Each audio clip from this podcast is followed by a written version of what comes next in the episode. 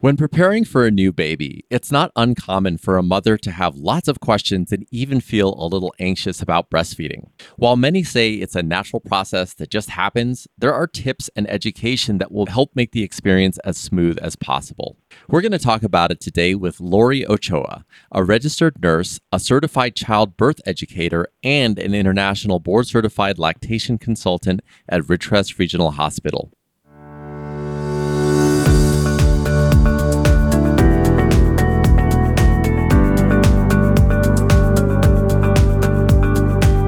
This is the Ridgecrest Regional Hospital podcast. My name is Prakash Chandran. So, Lori, it is wonderful to have you here today. I wanted to start by asking a pretty basic question around the comparison between breast milk and formula. So, specifically, if a baby under the age of one can have either breast milk or formula, what are the advantages of having breast milk, and is there really that big of a difference? Yes, and thank you so much for having me here today, Prakash. I appreciate it. There is a big difference, and I always encourage expecting mothers to make that decision before the baby's born because breastfeeding is a lot of work. Back in 2012, the American Academy of Pediatrics decided in their feeding policy that breastfeeding should no longer be considered a lifestyle choice. Instead, breastfeeding is considered a major critical decision in infant welfare, meaning breast milk is so very healthy for a baby, nutritionally has what they need, and especially right now in these times, the mother is able to pass on immunities to that baby, to things she's being exposed to. So, breast milk is very different than formula, and although we live in a country that manufactures the formula and it's safe, it is not the healthiest choice for the newborn. Okay, that makes a lot of sense. And something that you alluded to earlier, you were saying that it used to be, I think, a lifestyle choice between the parent making the decision between breast milk and formula. Maybe talk a little bit more about that. What is it that formula allowed parents to do that breast milk could not? So, formula is something that they could just simply go and purchase. They could mix it, they could feed their baby. Anyone could feed the baby because although it is the healthiest choice to breastfeed for the mother as well as for the baby. It is physically demanding and it's definitely a commitment on that mother's part as well as the family being supportive in helping her to do that. It is a team effort for sure. Yes, absolutely. Okay. I want to maybe talk about I guess the life cycle or journey from when the mother first starts to breastfeed, I guess that would be from the first latch up until just developing and just getting more comfortable with breastfeeding. So, you know, as let's just say an expectant mother is listening to this, what are I guess some of the most common tips or things that they should be aware of when they first start breastfeeding? Yes. So I do encourage, again, mothers when they're expecting to have this discussion with their partner, with their families, because they will need support. We do offer a lot of support at the hospital as well, and I am reachable, and our pediatricians are very supportive as well. So they need to have good support. But what I would probably stress the most is that because there may not be able to see the milk, there is a misassumption that moms don't have milk when they deliver, and that is not true. At about four months into the pregnancy, the body starts making, producing something called colostrum. And we refer to this as liquid gold. It is that valuable.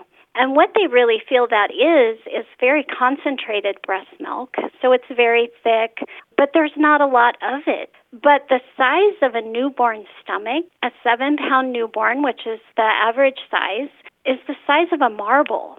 So, so often we assume when we need to breastfeed that we're looking at that bottle, is that image we see. And women look at their breasts and there's like no milk there. But there is this colostrum, a teaspoon in each breast. So it is there, and as soon as they deliver and the placenta is delivered, that starts the mechanism to send the mother into making more milk as the progesterone levels drop. And as soon as that baby starts feeding at the breast, then the brain understands that and it is made on a demand and supply basis. So the more the baby demands, the more the mother makes. It's that simple and it's that complex all at the same time, Prakash. yeah, no, that absolutely sounds fascinating. And I think it's an important point that you make that number one, the mother produces that colostrum. And even though that feels like a much smaller size, the baby's stomach is the size of a marble, like you said. So the amount that they need is not necessarily how much we think that they need, right? Exactly. And so often the perception of what we think and what is really needed is very different. And obesity has been tied to bottle.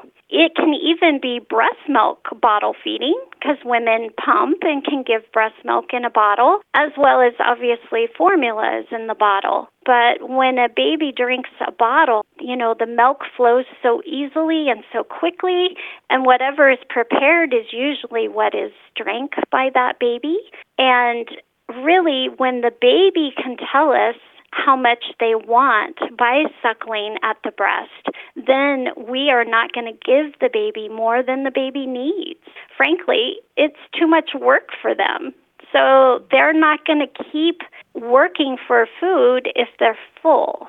So I guess this is a related question. How do you tell when a baby has gotten or is getting enough food to eat? Because I think probably one of the biggest points of anxiety for new parents when they're breastfeeding is like, did I feed my baby enough? So maybe you can talk to us a little bit about that. Yes.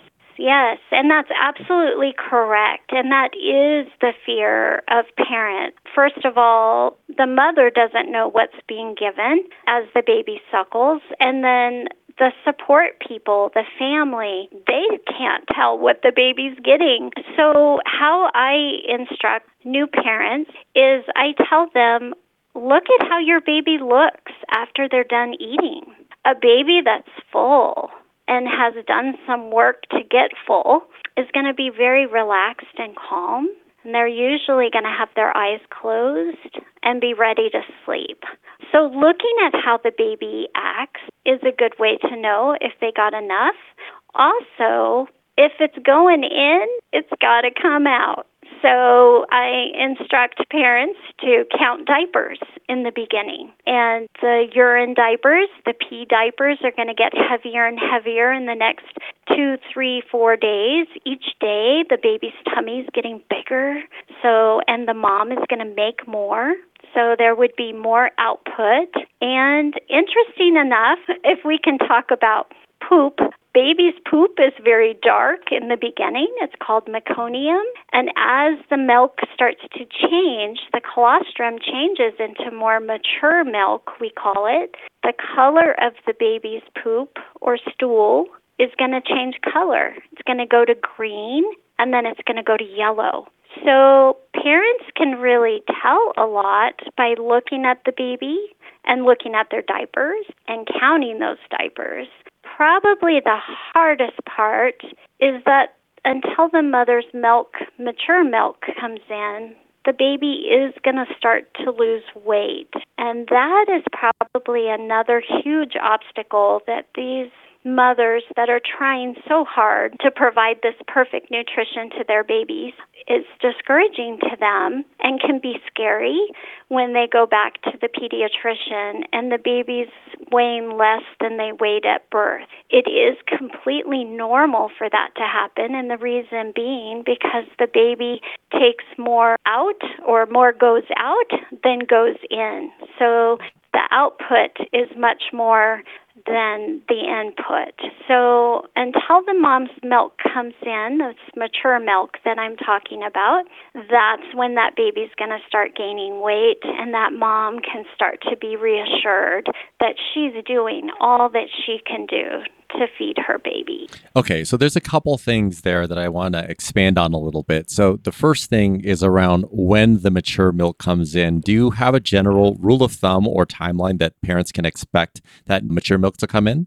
Yes, you know, that's the magic question. And I wish I could tell them exactly when that's going to happen, but our human bodies react differently. What I can tell you is that for first time moms, it does take a little bit longer because their body's not done this before. If a mom is breastfeeding that has had previous babies, that milk will come in a little sooner, usually around day two, day three.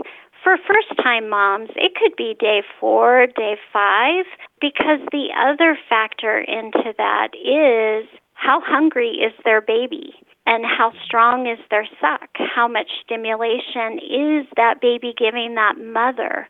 Because that's another misconception is that the mother needs to be making all this milk. Well, the mother's body is doing what her baby is telling the body it needs. Yes, we need mom and we need baby, but we need a baby to be very vigorous and hungry and want to eat and suckle at the breast. So the more the baby wants to suck, the faster the milk is going to come in. Yeah. Now, there's kind of this fine line that I guess needs to be evaluated around maybe the baby isn't necessarily hungry enough. And also, I think the worry that maybe the mom isn't producing enough and that needs to be supplemented with something else. So, how do parents or mothers tell the difference between those two things? Yes, that's a very good question. And when there is a concern that the mother is not producing enough, that's where we need to have the mother come in to the pediatrician's office.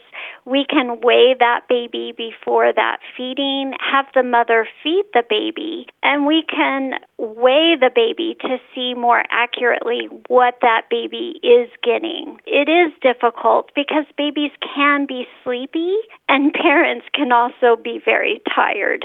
Having a new baby is exhausting. So I think there's also just the understanding that there are babies we need to wake up to feed.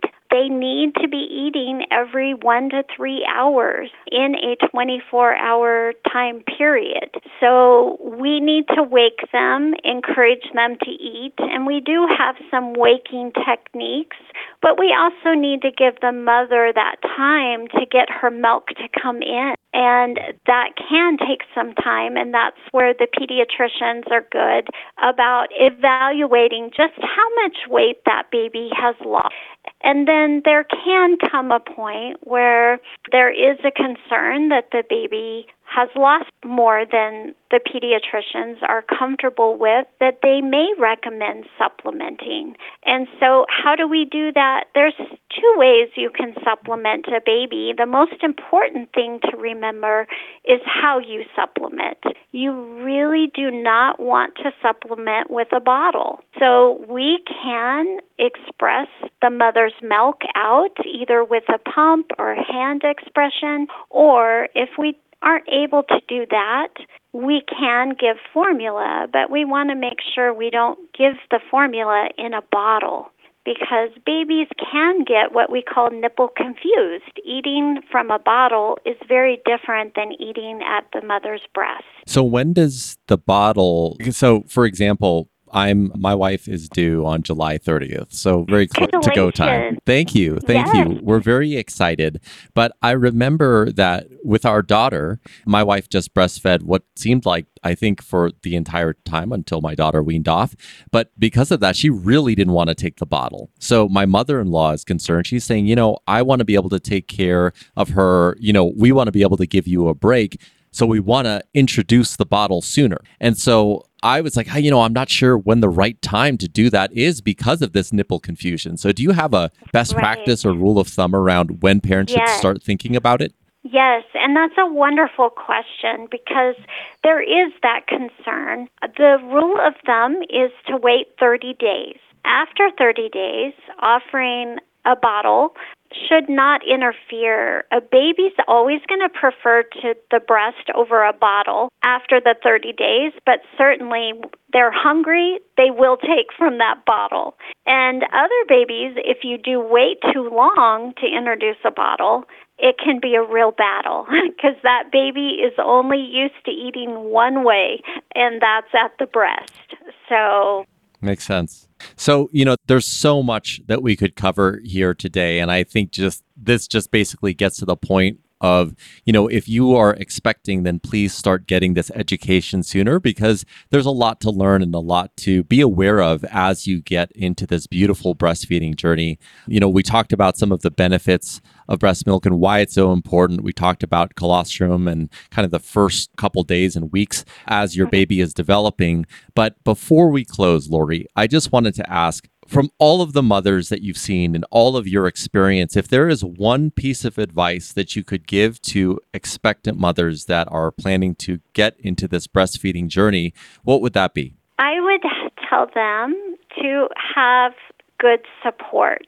You want people around you that understand what you're trying to do and can appreciate it because it is a lot of work the mom is going to get exhausted and tired, and she's going to doubt herself at times. So she needs people to remind her and to encourage her and support her in this journey. Yes, exactly. Having that support system is so important because breastfeeding can be an exhausting, physically exerting thing to do for the mother. But I also hear that there are a lot of benefits for the mother for breastfeeding. So maybe you can talk about. Yes. Definitely. There are advantages to mom, even though she may not experience those immediately, although she certainly will experience just a unique type of bonding with her baby. But she is also going to have this wonderful happy hormone, we call it, of prolactin that helps relax her and calm her. Now, again, a first time mom may not experience that initially, but once breastfeeding starts on a smoother journey after the mature milk comes in, that mother is going to feel really good about what she's doing for her baby, and her body is going to be more calm from having this prolactin. Also, we are finding that it also helps with preventing certain types of cancer, certainly lowering her incidence of getting breast cancer, uterine cancer, cervical cancer, and it certainly helps her recovery as she's delivered a baby. And I think sometimes we forget that. A new mom is also her body's recovering. And when you're breastfeeding, it really helps your body recover more quickly and even have less bleeding. So those moms do recover faster than a mom that isn't breastfeeding. You know, Lori, I really appreciate your time. Thank you so much. It was a super informative conversation. Well, thank you for having me. And we do celebrate World Breastfeeding Day on August 1st and Breastfeeding Awareness Month in the month of August. So thank you very much for this. Oh, I also would like to say, if I could. Yes, please. Prakash, we certainly want to support all mothers that deliver at our hospital. And we also realize for some, breastfeeding is not their choice. And I just want to make that clear that we support all of our moms in their decision, whatever that decision may be. Well, that is a fantastic note to end on. Thank you so much for including that, Lori. You're very welcome. And congratulations to you and your wife. Thank you so much. That's Lori Ochoa, a registered nurse, a certified childbirth educator, and an international board certified lactation consultant at Ridgecrest Regional Hospital. Thanks for checking out this episode of the Ridgecrest Regional Hospital podcast. To learn more, visit rrh.org. If you found this podcast to be helpful, please share it on your social channels and be sure to check out the entire podcast library for topics of interest to you. Thanks so much again for listening. My name is Prakash Chandran, and we'll talk next time.